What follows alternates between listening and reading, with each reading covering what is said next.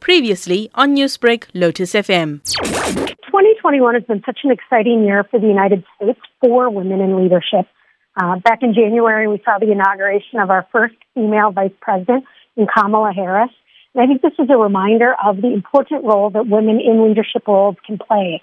And uh, I think from my perspective, serving in South Africa, I love that there's an entire month devoted to Women's Month. So very, very excited to talk about some of the parallels between our two countries and our partnerships.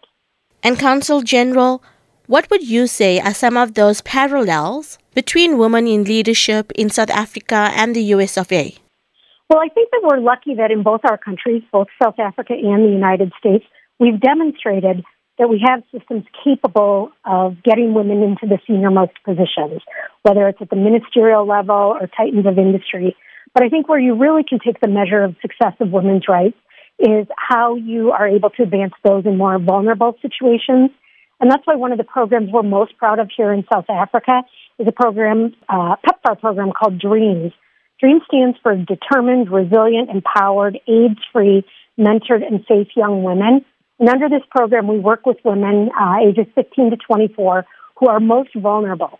But we've seen huge success over the last year and as a result, we'll be tripling our investment um, in 2021 up to by an additional 1.6 billion rand.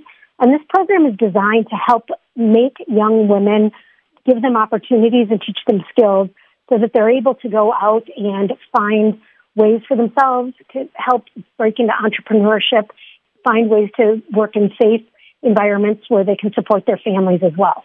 And Consul General, you have mentioned Kamala Harris, and she's been a role model to women both in Africa, India, and America. I think Kamala Harris is a role model for everyone. First off, she represents everything that makes me proud to be an American, uh, with her family's background, her commitment to social justice, the efforts that she's done both in her time when she was the Attorney General in California, a senator in the U.S. Congress, and now as the Vice President. I think that she has uh, an amazing ability. And I think one of our big phrases in the United States right now is build back better. And I believe that women are going to be critical to South Africa's ability to build back better from the pandemic. And so I hope everyone out there respects the fact that they're going to need their mothers, their sisters, their daughters, their aunties, their neighbors, uh, female classmates and colleagues to support them in order to build South Africa better to where it was even before the pandemic. Newsbreak, Lotus FM, powered by SABC News.